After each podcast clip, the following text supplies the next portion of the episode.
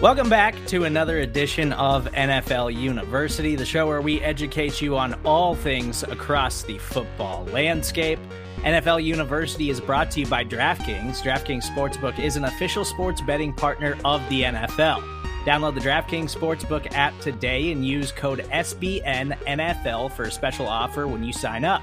That's code S B N N F L only at the DraftKings Sportsbook. I'm Steven Serta of Arrowhead Pride. We've got a lot to get to on today's show, including Jon Gruden stepping down as the head coach of the Las Vegas Raiders. The Bengals and Packers single-handedly proved why you should just probably not kick field goals, and the Browns and Chargers game was a monumental moment in the N F L. Make sure you stick around at the end of the show. We have a very special guest, Justice and K P, got to sit down with Chargers running back, Los Angeles Chargers running back, Austin Ekeler. Obviously, Chargers having a fantastic season. Justin Herbert in the M V P conversation. So you do not want to miss that. Again, that's at the end of the show, so make sure you stick around for that. But let's get into it. Kyle Posey of Niners Nation and Justice Mosqueda of Acme Packing Co. Well, it's a pretty big story this week. Jon Gruden is out as the head coach of the Las Vegas Raiders after a New York Times story that included emails using racist, misogynistic, and homophobic language were released earlier in the week. This coming a couple of days after other offensive emails were released uh, to the general public. Guys, obviously, Gruden had to go, and Tampa Bay is removing him from their ring of honor. But I just want to kind of get your initial thoughts on him stepping down, the way this was handled, the underlying stuff of like everything that's going on in the N F L right now. I didn't understand the reporters, the national media, um, just leading up before that, you know, the N Y T story dropped, um, prefacing it was two thousand eleven. Why are we doing that?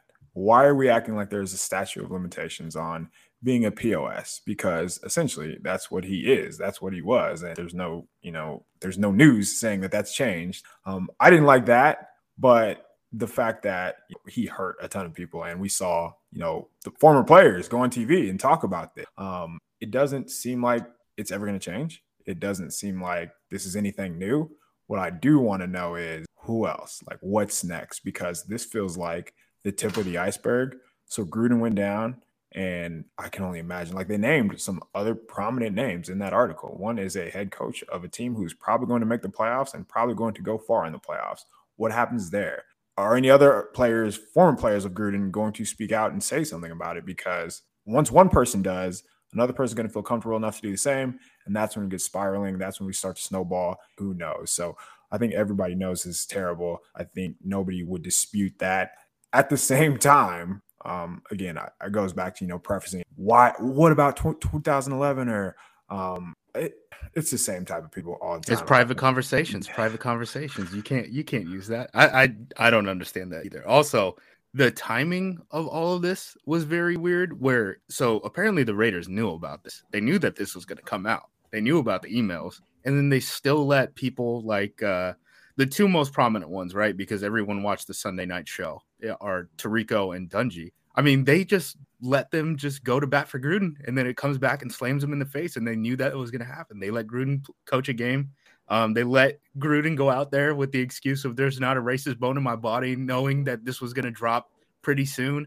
Um, just crazy. And the the fact that, like, one, it's very weird that the league is saying that they didn't leak this when, okay, there's two options here. Either the league leaked this, right?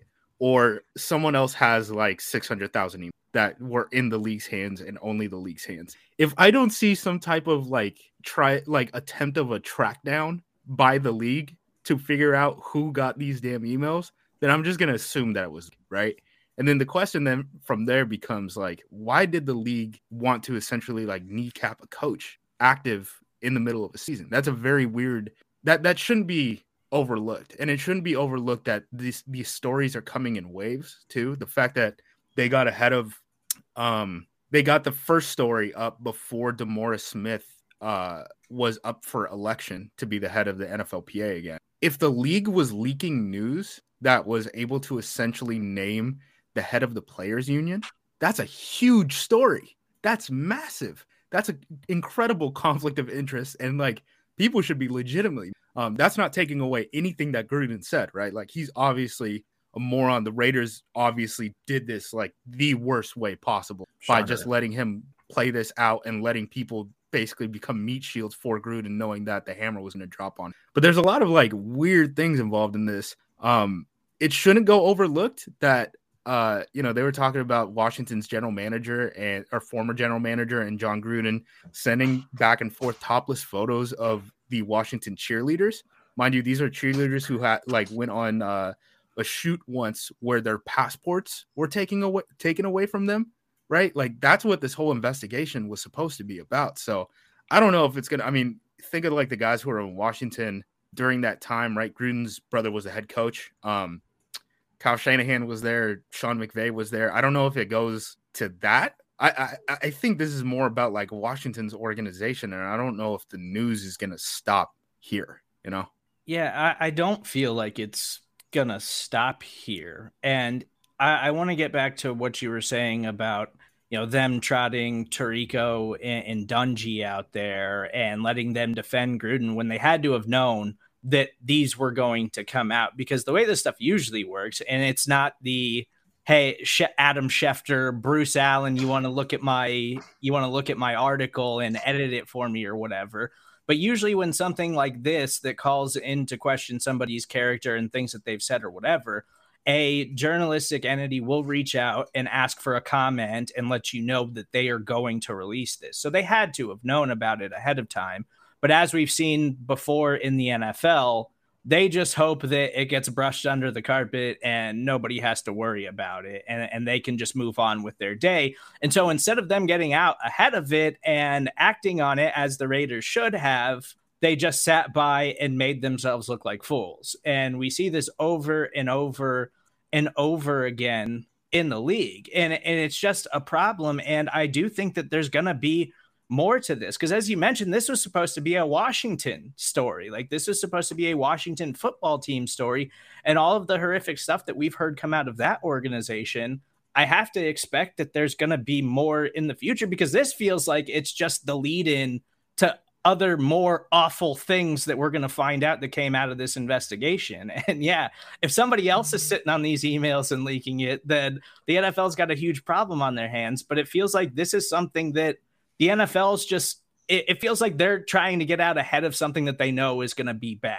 And Gruden was just the first one to fall on the sword for. The N F L does so many things to actively not look bad, right? Um, and to not punish people who make them money, right? We talked about, on this show, we did a whole summer of it, of what the hell is Roger Goodell doing about Deshaun Watson. It's very, right? So to see them actively like kneecap their own, one of their head coaches is very weird. And it seems, it does not make sense for the league to come out here, just throw one of their head coaches under the bus. The N F L P A comes out and says, release all the other emails. They say no, and it just goes away. I don't think that, that that's how this is out. There's going to be something bigger at the end of this. What, what it is, I don't know. I mean, you know, it seems like they wanted to uh, shed Snyder from, from that role before, you know, in, in terms of ownership. Um, they had that whole switch where, you know, his wife is now in control of a lot of the ownership after what uh, the news that came out about the Washington cheerleaders. Maybe it's interesting that it went through the New York Times instead of going through the Washington Post. They're like Jeff Bezos, right? Like Jeff Bezos is a guy who could buy a Washington football team. Maybe it doesn't look like a conflict of interest if you run the initial uh, the initial news through the New York Times. Like, there's a lot of things that are happening here. And I think, you know, the Schefter and Bruce Allen thing, I think only opens the eyes to sports fans of seeing like how news is kind of created in terms of like the whole process, right? Like, news doesn't just pop out, pop out of anywhere. It's still humans creating this news, and there's relationships um, that are being massaged during it, right? So I think the bigger story here, not to take again, not to take away anything that like Gruden's a bozo. He should be gone. They made the right decision by forcing him out. Um, they made the wrong decision by by letting him resign instead of firing him. To be to be fair, but I think the bigger story, when we're going to be looking back at this in a couple months, is like, oh, this was the start of X, and trying to figure out what X. So what I think they're trying to do is the same thing that the N F L tries to do with everything. Save face, put on a P R stunt, and use money to solve their problems. DeMaurice Smith, you talked about him being up. um, all of a sudden he was up for, you know, a new position and they gave him a raise. And when you talk about Mike Tirico and Tony Dungy, they put two black people who are prominent faces out there to talk about the situation, hoping that maybe this goes away. With Gruden, I imagine they saw, they thought that he would, you know, take the fall. And then this would kind of get swept under the rug. Hey, we did it. We got rid of him. Nobody else is in trouble. That's just not how this is going to work, because once information comes out, people are going to start digging, digging, digging, and they just want to know more. And that's exactly what's going to ha- happen. I think the N F L just proves once again that they just don't know how to handle any type of adversity or any type, anything that goes out of plan, like that they did not plan for. They, it's just, can't we just make money? Like, like that, that that's literally how they react to everything. And then it's like, all right, fine, we'll fire him, or we'll we'll we'll find this person or whatever. But like, can't we just make money? Like, that's, it feels like they're longing for the days that they could do that. And that's just not how it is anymore. And, you know, it goes back to even the way they handled the Colin Kaepernick situation. And then all of a sudden, uh, the following summer, last summer, like all of a sudden they're, they're standing in solidarity with the message that he was trying to represent at the time. And they've been behind on all of this stuff every single time. They've always put it on the back burner and acted like the money is the only thing that matters. And it's been proven time and time again, you're going to make the money anyways. All these people who say that, like, oh, you, you don't stand for the national anthem, I'm I'm not watching football anymore, or whatever. All those people keep watching. It, it's proven. The ratings are, are as high as they've ever been right now.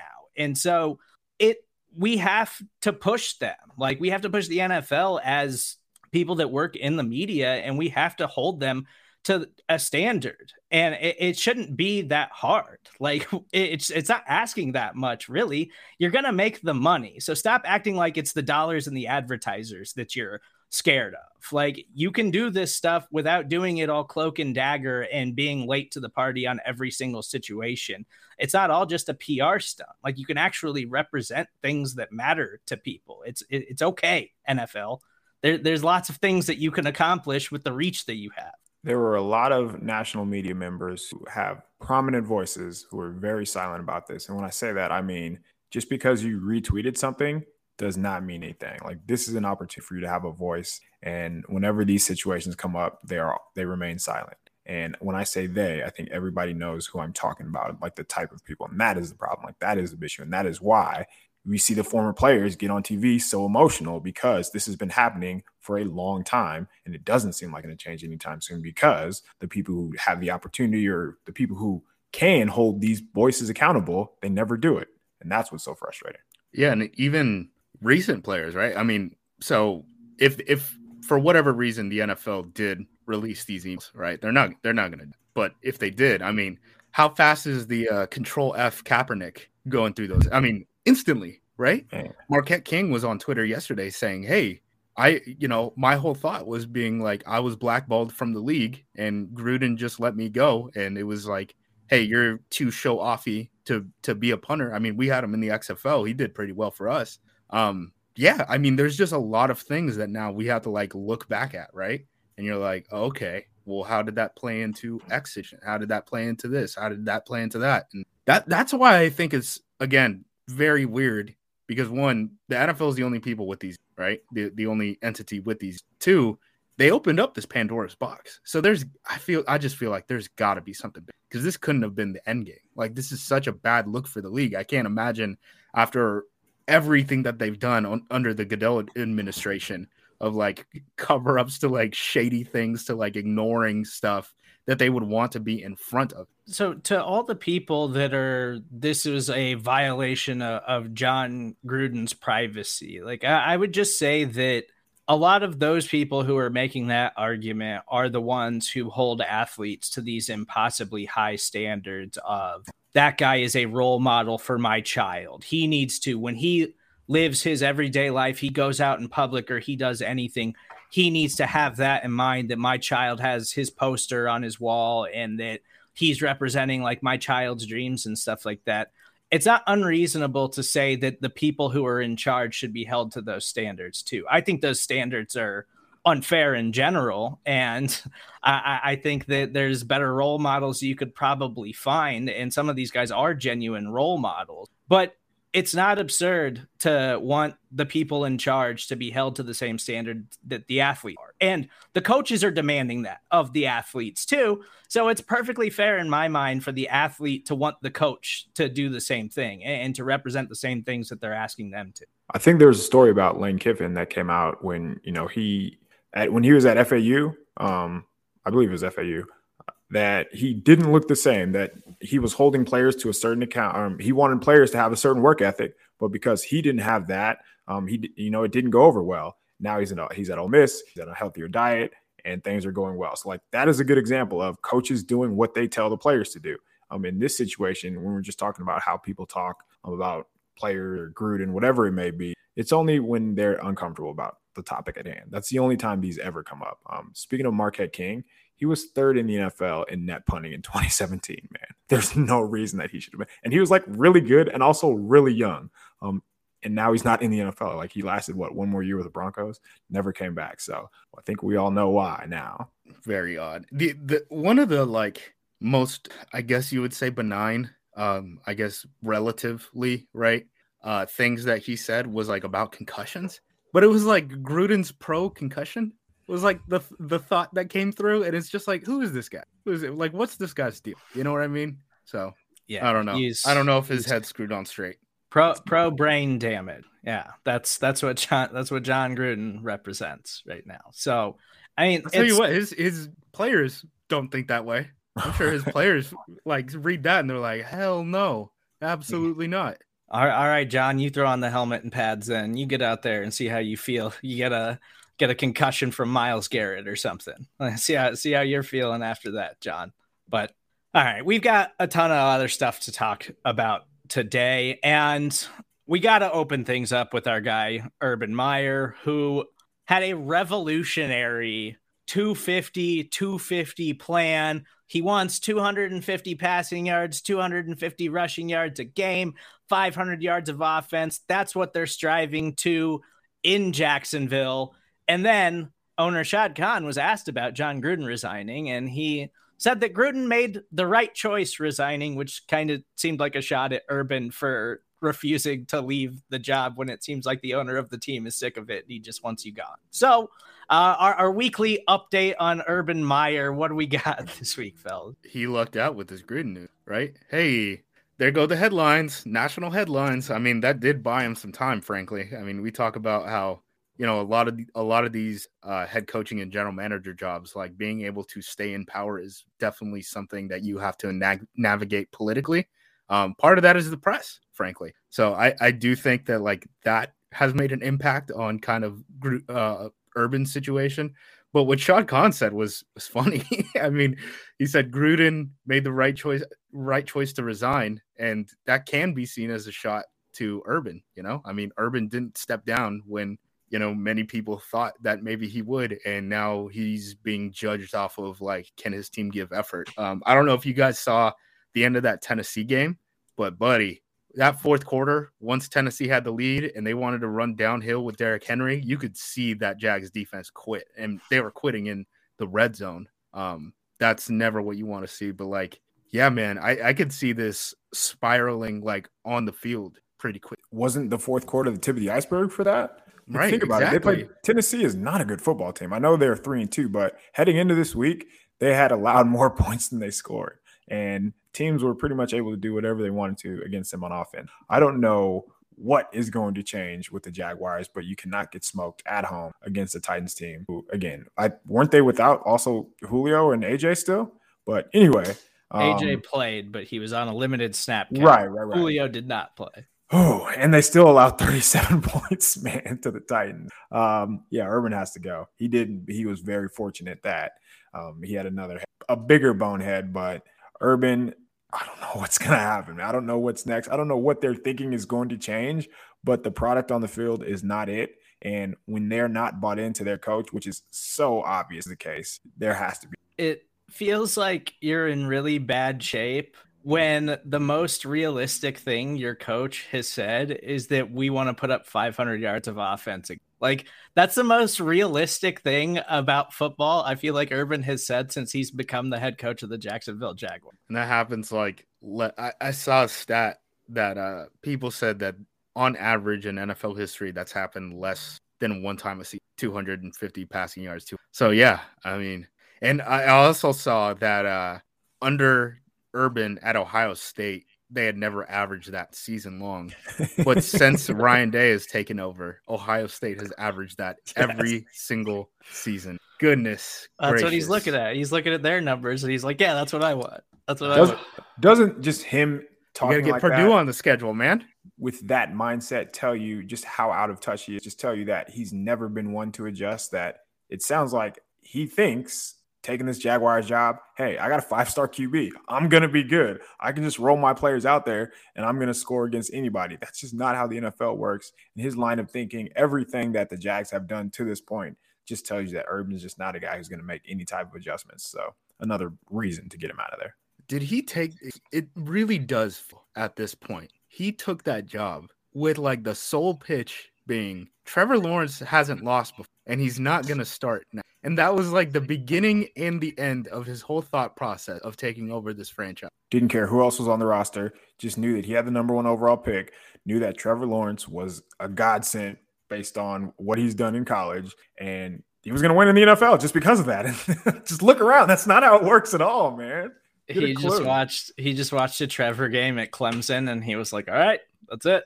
That's all I need to know. Don't care who else is on the roster. I'll bring in a bunch of veterans that nobody wants, and we'll hire my buddies as coaches. Draft his teammate. So uh, I do want to talk about a player who actually put up five hundred yards of offense by himself on Monday Night Football. Lamar Jackson is just on a complete and total different level, and it works out so perfect this season after – The the leak of, oh, t- executives around the league think that they figured out Lamar Jackson and Lamar Jackson's going to struggle this season. And then Lamar comes out and he's just like, nah, I can pass better than I've ever been able to pass before, which he has improved on every single year that he's been in the N F L, by the way. And he's still the most dynamic running quarterback that maybe we've ever seen. Like, Lamar has been absolutely unreal. I think the Ravens, with all the injuries that they're dealing with and their roster, like, they're a four and one football team right now. Without Lamar Jackson this year, the Ravens are like a one win team at this point in the season. He's been absolutely unreal. Who would they beat? Who do you think that they would have beaten um, without Lamar? Because I'm not sure that they do win a game. Just think about the Lions. They were down in that game. It took Lamar converting fourth and nineteen, essentially out of his own end zone, for Justin Tucker to even have a chance at that. Um, he's been unreal. This last game, just everything that we see from Lamar, it's like, yep, that makes sense. I think we're almost, I tweeted this out, we're kind of normalizing his greatness because he does so many things in a game, whether it's the first quarter, whether it's second quarter, whether it's third quarter, whether it's outrunning a D B, whether it is running out of a sack, whether it's throwing the ball outside of a hash forty yards down the field. Um, the things that he can put together in a in a sequence of a play, and then everything adds up at the end of the game. So what, he had like six or seven incompletions. Uh, and I think he had almost fifty percent of his throws went for first downs, which is pretty ridiculous considering he dropped back forty-three times. Um, his E P A was close to zero point five, which, all right. um, everything that he did against um, just this last week was like, wow, how bad is the N F L when, when they thought that they were going to figure him out? He's getting better. He's twenty-four. I, I don't know. We're, we're running out of superlatives to talk about. Imagine once he actually gets a starting wide receiver who is capable of winning, you know, who's not like five seven, who can actually Rashad catch Bateman, the ball. Baby. Rashad yeah. Bateman, he's coming soon. Hopefully Bateman is the savior, but I, I think that, you know, with him having to rely on Mark Andrews makes it makes everything that Lamar is doing that much impressive. Like, they don't have Ronnie Stanley. Um, kudos to Greg Roman for letting Lamar be Lamar, because a lot of O Cs don't do that. But, it, I mean, how much credit does Roman get when he has a superstar player?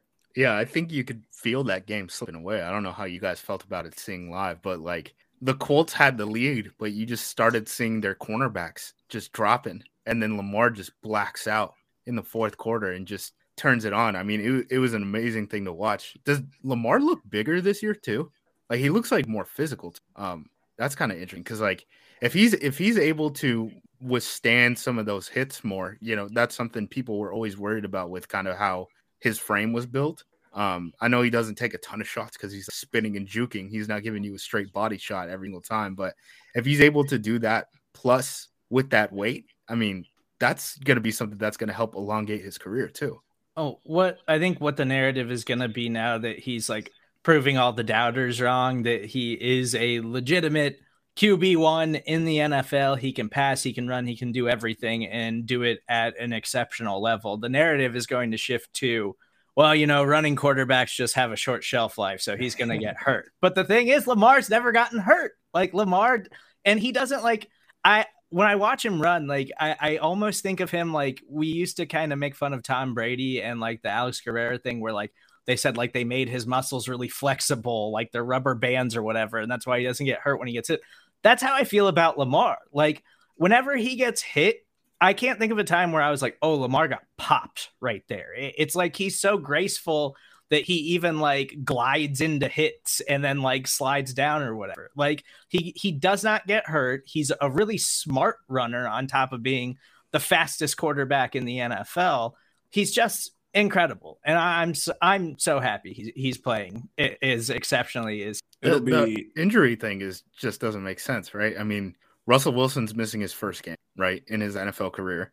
And it's a finger injury. It's not like it's an A C L or anything like that. Um, you look at the other mobile quarterbacks in the league, like uh, Rodgers isn't what you would call like a running quarterback, right? Whatever the hell that means. But like his injuries when he's been out of the pocket and stuff like that, it's been collarbone, right? So like it's usually like a bone injury. It's not even like your ligaments or anything like that, which is really what ends up costing you time. You're not getting a square shot on him. Like that, that's just not going to happen. We, we, he runs the ball. He has ran the ball so much that by now, if it were going to happen, it would have. Um, I think it's going to be Lamar. He can't win the big, like until he wins a Super Bowl, that's going to be the only critique that people have left. Oh, he doesn't have a Super Bowl ring. So that means he's not good in Republic. That's going to be all they have to grasp.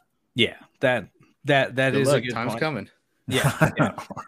Yeah. And, you know, and I'm, I'm looking back at the Ravens schedule. Like you're right. They would probably be oh and five without Lamar Jackson right now. Cause their one loss was that week one, uh, just crazy overtime game against the Raiders. And then, yeah, that Lions game, like there's no reason, there's no way they're in position to even win that Lions game if they don't have Lamar Jackson. So yeah, we're talking about an oh and five football team without Lamar on the field. So That that leads us to our next game. Uh, if you know, well, we'll get in the M V P conversation a little bit here because I think Lamar Jackson is absolutely in the mix there. But another guy who's probably in the mix and a guy who's probably fallen out of it at this point, uh, the Kansas City Chiefs got absolutely dominated by the Buffalo Bills on Sunday night. You guys know I work for Arrowhead Pride. I cover the Chiefs.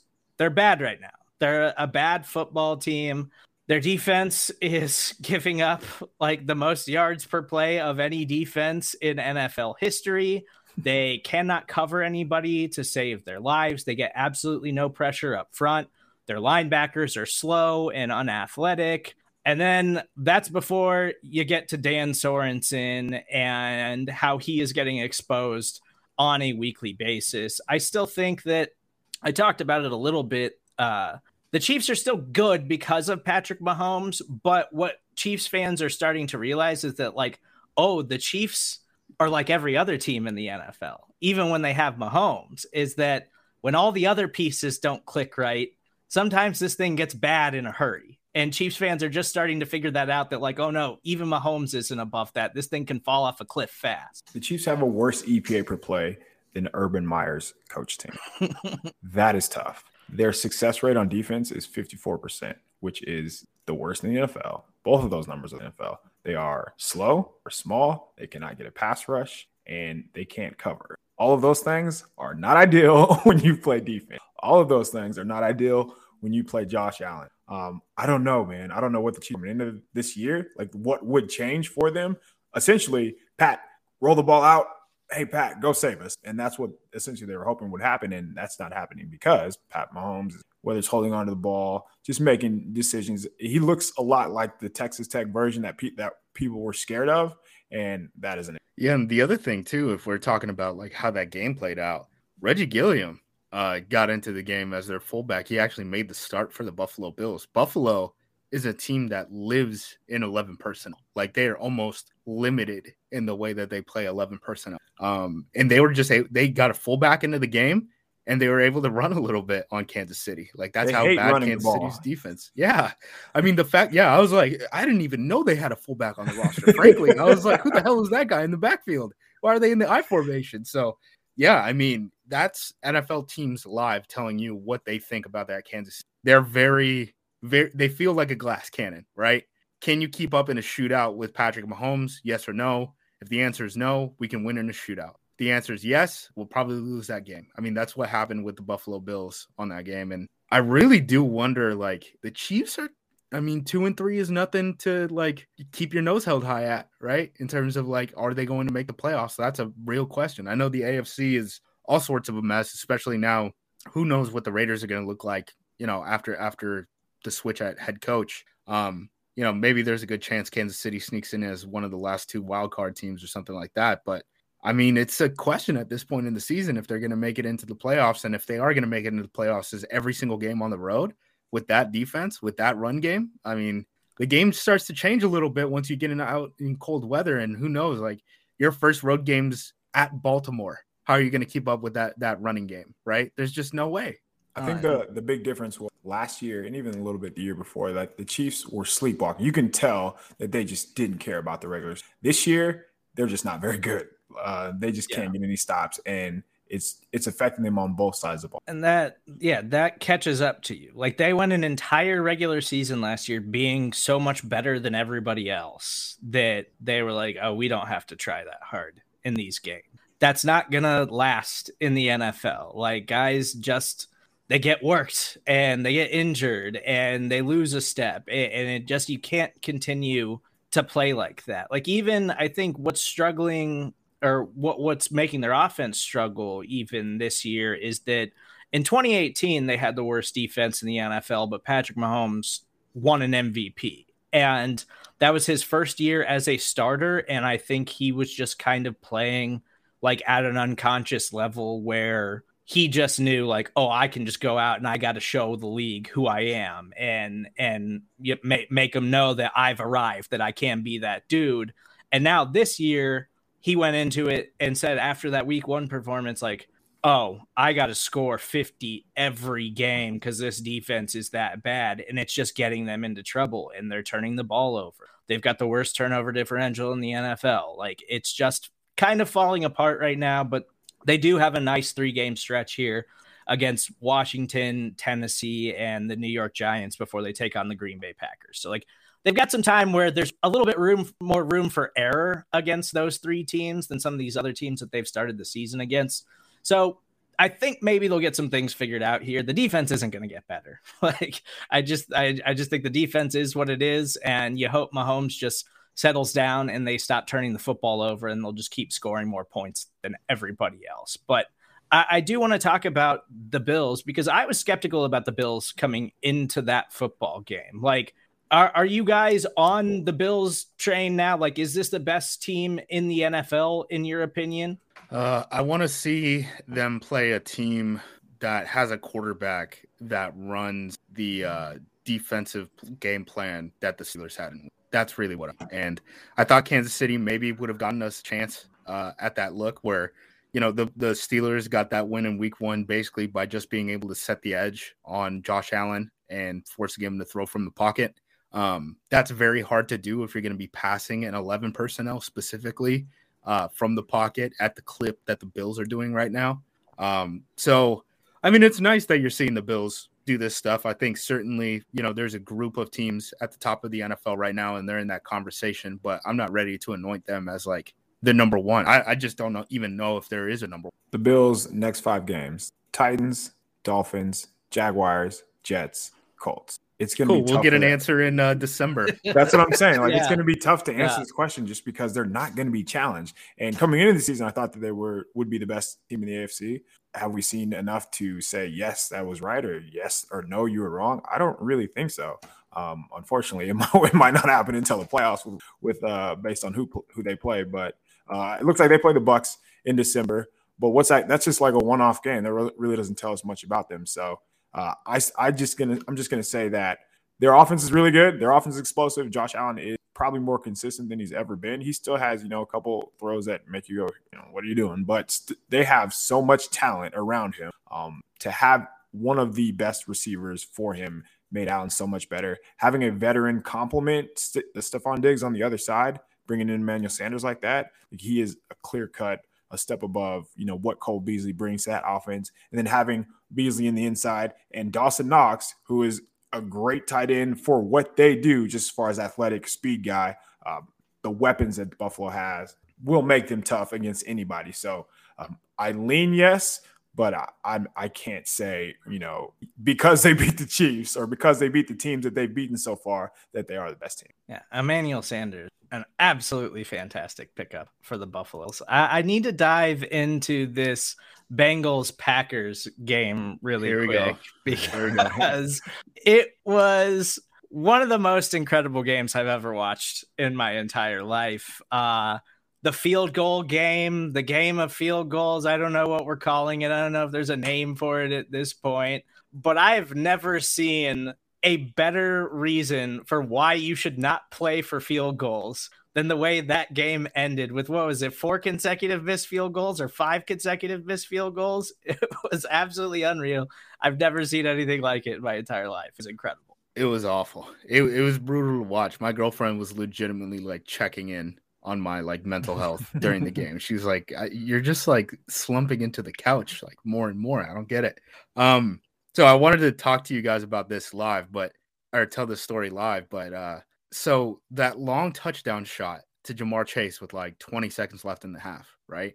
The way that that played out was very interesting. So they get a deep shot.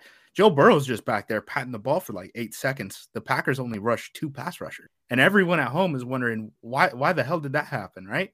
That's a very weird way to play the end of a half. Like, why are you giving him a deep shot with no pressure? What ends up happening, I guess, LaFleur told the, the press yesterday that the defense heard a check that the Cincinnati Bengals made, right? That same check is the check that the Packers run offensively for, it must have been something like a quarterback draw or the way that they played it with their pass rush. Because uh, Zach Taylor and LaFleur had coached together, they had assumed that the check would cross over across offenses. So the defense heard a check, thought that it was going to be like quarterback draw or something. They sent two defensive tackles as pass rushers, and then the outside linebackers just folded in like on top of the line of scrimmage, right? Just didn't go after the quarterback at all.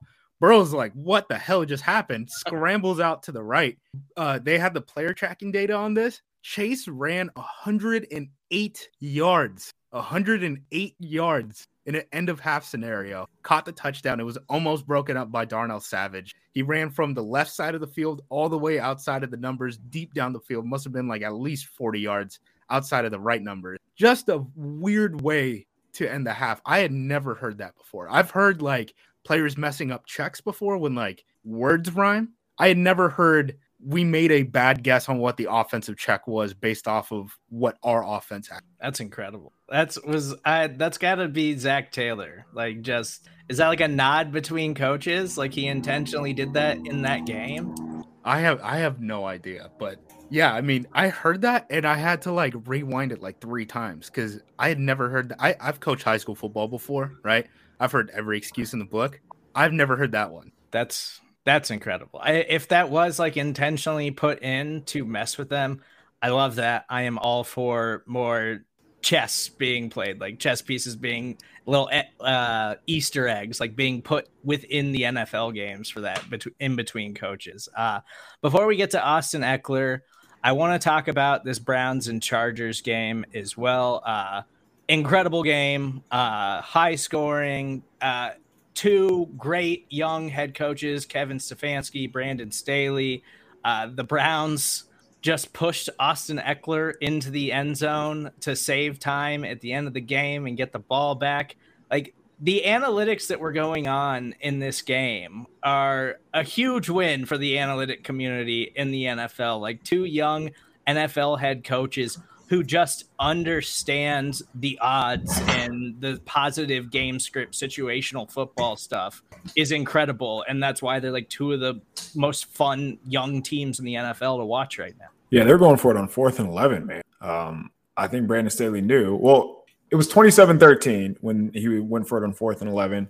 think he knew that a field goal, what is that going to do for you right now? That's going to do absolutely nothing because you need two touchdowns to win. For whatever reason, uh, the dinosaurs in the league have yet to figure out that touchdowns are more valuable than field goals and that the odds of your offense picking it up on fourth and four or whatever, as opposed to you punting the ball, you preventing from the defense to, for you preventing the defense to getting to where the spot you punted from, like the odds are higher. Very simple math to me. I would under, I if I can understand that, you think an N F L coach would understand that. But yeah, kudos to Brandon Staley, and then uh, kudos to the Browns as well for doing the same thing. So they they're aggressive. And they they rely on their playmakers to do that. And that's another thing. You see a lot of these old school coaches go for it on fourth down. It's usually like a run up the middle or just any sort of any type of run where we're seeing Herbert spread the ball out, go to his best player. Baker, spread the ball out. You get him on the move, and he just dumps underneath to Odell Beckham crossing the middle. I know he dropped one, but they have designed – they're designing plays where they're throwing the ball and they're getting matchups that you want on fourth downs. I think they really understand um, just how fourth down works and how you can score and move the ball on fourth down. If analytics is going to give us like ninety-point thrillers, I mean, I don't think anyone's going to complain about that, right? I, in football, the analytics work almost the opposite of like baseball, right? In baseball, all the analytics serve defensively to a point where it's just solo shot home runs, right? I mean, that's basically what uh, baseball is right now. And then you look at the N F L and it's like points are going up. We've never had as many close games, I don't think, as we've had the first five weeks of this season. Um, yeah, man. I mean, it's making the product better. So who can complain about this, right? You, who, who, like, who, who's mad about this? Punters? Punters are like, ah, they're taking my opportunities. Yeah, no one, no one's advocating for the punters, right? Get them out of here and let's get an extra roster spot to additional player. Yeah, I'm all for the modern day N F L just being games. Like, that's what this game was. Like, because in Madden, you just fourth and seventeen, I'm going for it. Screw it. I'm pissed off. Whatever. Yeah, let's do that in real football. I am about all of it. Or we can just kick field goals every time like the Bengals and the Packers, baby. The Packers, first time in the entire history of the one hundred plus year franchise, they've had a three hundred yard passer, a two hundred yard rusher, and a two hundred yard receiver, and a one hundred yard rusher. And they came away with twenty-five points. And amazing. Imagine. Amazing. I, I was like cutting Mason Crosby in that game. I cut him five times. Get rid of, what is Mason still doing out there? Like, he's got no business being in this game. I think Crosby's hair grew more gray as this, as the game went along. Yeah, I was I was ready for him to just be like, put the punter out, let him kick it. I don't I don't want to do it again. I can't I can't go through this. Ah, uh, yeah, just stop kicking field goals. That's yes, we want we want the the Madden Sims, the the fifty point fifty point games. That's what we. But thank you guys so much for listening to N F L University. As I mentioned, we're going to take a quick timeout, and when we get back, K P and Justice sat down with Los Angeles Chargers running back Austin Ekeler. Going to talk to him about that crazy game from this past week, so you absolutely want to stick around for that. But make sure you follow Justice on Twitter at J U M O S Q, and make sure you follow K P at K P underscore show. I'm Steven Serta. That's where you can find me. Austin Ekeler coming up next. Support for this show comes from Sylvan Learning. As a parent, you want your child to have every opportunity, but giving them the tools they need to tackle every challenge, that takes a team. Now more than ever, educational support tailored exactly to what your child needs can make all the difference. That's why parents have trusted Sylvan Learning for forty-five years as the ultimate teammate in their child's educational journey, instilling in them a love for learning and a passion for reaching the next level. And Sylvan's Insight Assessment can identify gaps in learning and areas that could be of concern for your child.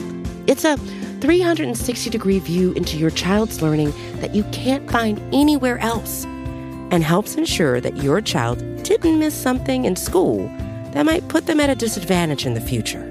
And right now, it's the best price of the year at twenty-nine dollars. Go to sylvan twenty-nine dot com to learn more and get your child's assessment for only twenty-nine dollars. That's S Y L V A N twenty-nine dot com. Welcome back to S B Nation's N F L show, N F L University. We are joined by a very special guest, Austin Ekeler of the Los Angeles Chargers. Austin, what's going on today? What's going on, boys? Appreciate you having me on. Yeah, anytime, man. So let's talk about your partnership with Sleep Number. So Austin, you are partnering with Sleep Number. And can you just tell us a little bit about us? So what we know is, you know, you're helping educate students just about the importance of sleep, you know, overall for their health, their wellness, and how that can impact their athletic and academic performance. Yeah. Uh, you know, this is uh, a partnership that, you know, plays within, you know, just my life. And so it's been really easy to come out and, you know, do events and uh, get involved with what Sleep Number and, you know, who they're partnering with, Gen Youth, has been doing in their initiative, um, because it's really what I'm about as well. Um, I think it really comes down to um, just health in general. What does that mean? Like mental health and physical health, both combined, because they all play into a part uh, of our everyday lives. And where do we start to develop habits for that? And that's that's in the youth, right? That's when we're younger. And so if we can get ahead of the curve and start to educate uh, just the younger generations about how important or mental health and physical health are, then I think, you know, sleep comes into that conversation. I think just what Sleep Number is doing is just so important, because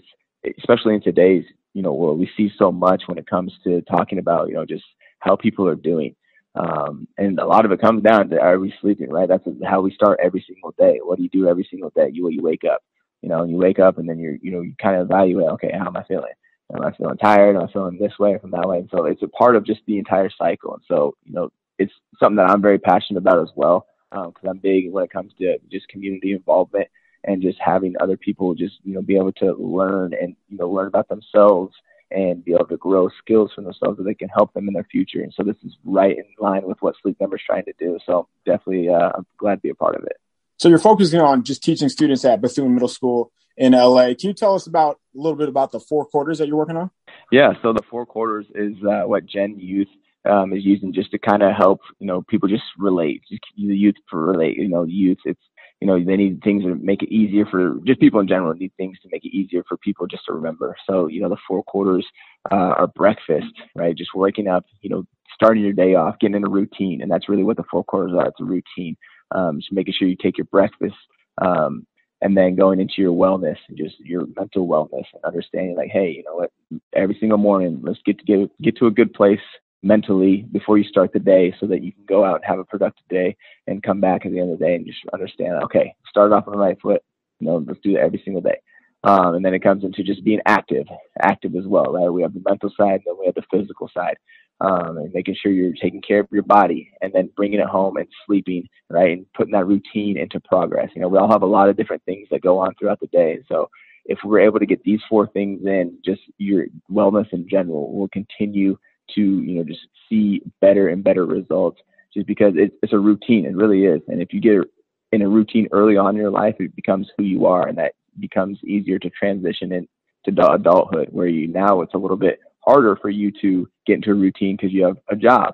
And so, but it, if it's a part of you, like it was for me growing up, working out um, and taking care of myself, you know, you find time to make these things work. And so that's what we're trying to do. We're trying to help implement better habits into the youth and into people in general, um, including sleep. And so that's what the four quarters um, for Gen Z and Sleep Number are about. So the Chargers and the Browns just finished playing one of the most exciting games that we've seen all season, forty-seven forty-three. How happy were you to get to that Sleep Number bed after that game? Oh, man, look, uh, I have a place out in Vegas, and that's I literally reached out to Sleep Number, like, you guys, like, I need, I need a bed out here, like, because I had my place in L A, and I, that's how the, the connection began. Began. It's like, hey, like, I tried sleeping on a different bed. It doesn't work. Like, I need the Sleep Number. I'm just, I feel like that's my bed now. And so as far as if you haven't slept on or gone to, like, even one of the, the stores to try out, like, the, the different settings and how it adjusts to you when you're sleeping, um, I would definitely recommend. There's other things you can do with it too, as far as like seeing your sleep score. So you can actually like, keep track of it um, and see like when you're restless and stuff. They have a lot of technology built in. But for me, I think the main part is like being able to adjust the bed and have it automatically adjust to like roll over. It like basically makes it so if you're putting too much pressure in one spot, it like evens it out for you. And so just as, as an N F L athlete, you know, a good night's sleep is crucial for me, because I have to be able to wake up every single day and feel good and actually go out and produce and perform every single day. Um, so like I said, in the N F L, the routine is, is key. Like that's what we teach our, our young guys to come in. Hey, get yourself in a routine. It's not just routine of, hey, coming into the facility, but it's of your life. Like when you go to bed, when you watch film. So it just all plays a part into your success throughout your life. And, you know, in the N F L as well. Austin, I want to talk to you about the end of that Browns game. Um, so you take a knee, right, to run the clock, uh, uh, you know, on the other side of the two minute warning. And it right. looks it looks from our perspective, right, that the Browns almost drag you into the end zone on purpose. Like Myles Garrett's standing around just kind of watching the play. Is is this kind of how end of game scenarios are now playing in the N F L? I know analytics probably are driving a lot of this and, you know, uh, making sure you don't want to give the opposing offense too much time after you get a go ahead score. But, but is that what happened on Sunday? Yeah. So it's, it's one of those situations where the defense actually wants you to score. Yeah. Because they're trying to get their, their, uh, offense the ball back.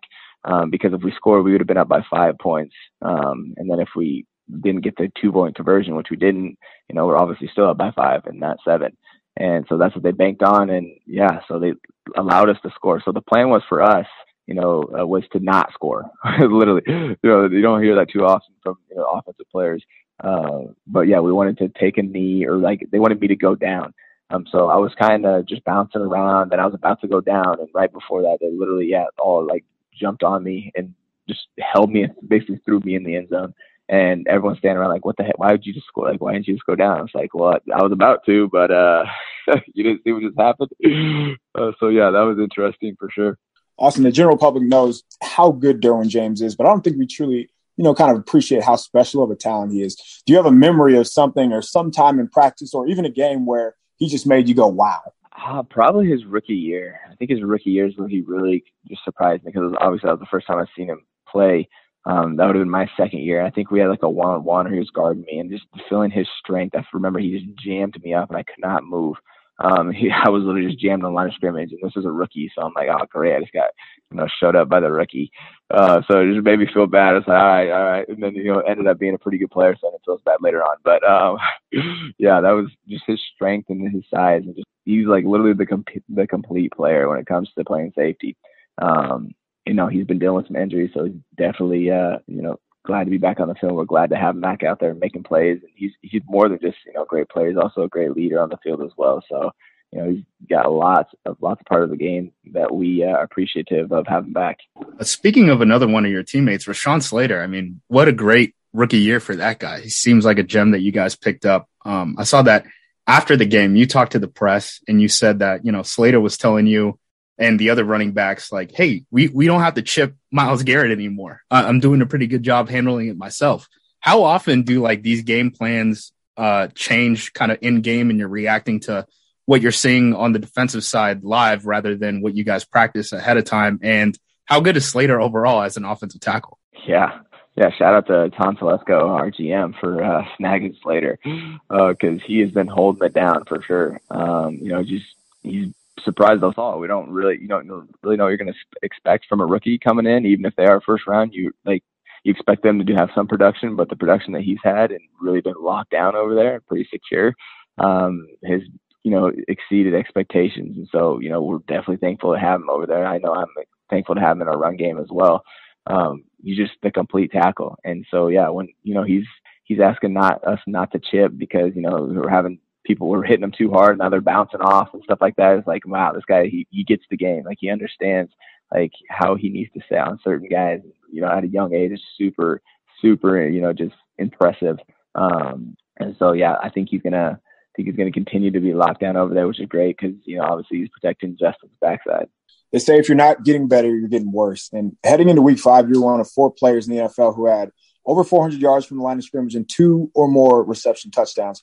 What do you do to make sure that you're always improving? And is that just watching the other running backs around the league, honing in a specific part of your game? Just walk us through that process. Yeah, man. I, I you know, I think uh, this kind of relates to, you know, coach or coach uh, Foster, our running back coach. He asks us every week, like, hey, what are you working on this week? And, you know, for me, it's really, it's really about efficiency. It's about efficiency. Like, I'm, I'm not watching other running backs. Like I'll watch, you know, the highlights as far as just like the explosive run tape just to see what everyone else is doing, but I'm not really catching keys from that because we all have our own play style. We all have our own game um, that has gotten us to this point in our life. And so for me, it's, you know, I'm not, you know, running people over. For me, it's really about being bursty and really just efficient with my with my movements and getting up field quick. Like I'm, I would say quick more than fast, right? And so it's, what, what do I mean by that? It, this goes like deep beyond like what people say in the stands. This is like instead of like running directly into someone if I don't have a lot of room, it's about attacking his right shoulder. You know, it's about making a jab with my right foot that's a little bit wider than usual and trying to move him off, you know, half a foot. Um, just just things that we don't you don't think about, but you do in practice, you know, to to actually try to move people. Um, and just, it helps you be efficient instead of me, you know, getting tackled and stuff right there. Now I'm falling forward for two or three yards. Uh, when I'm catching the ball, you know, where's, where's the ball around me? Is, is it tight to my body? Is it out? And just being more efficient in my movement. And so that's always what I've been, you know, trying to work on is just, hey, when Austin has the ball in his hands, what does he do? Well, he, he gets yardage, right? And how's that? Because he's smart and he's tactical with his movement. Well, Austin, you ran a four four three and you jumped forty inches in the vertical, so I'm, I'm going to say you're pretty explosive. But uh, I do want to thank you for taking the time to join us. Best of luck this season. We we enjoy watching just the Chargers offense as a whole, so appreciate it and take care, man. Yeah, I appreciate you guys. Thank you for having me on.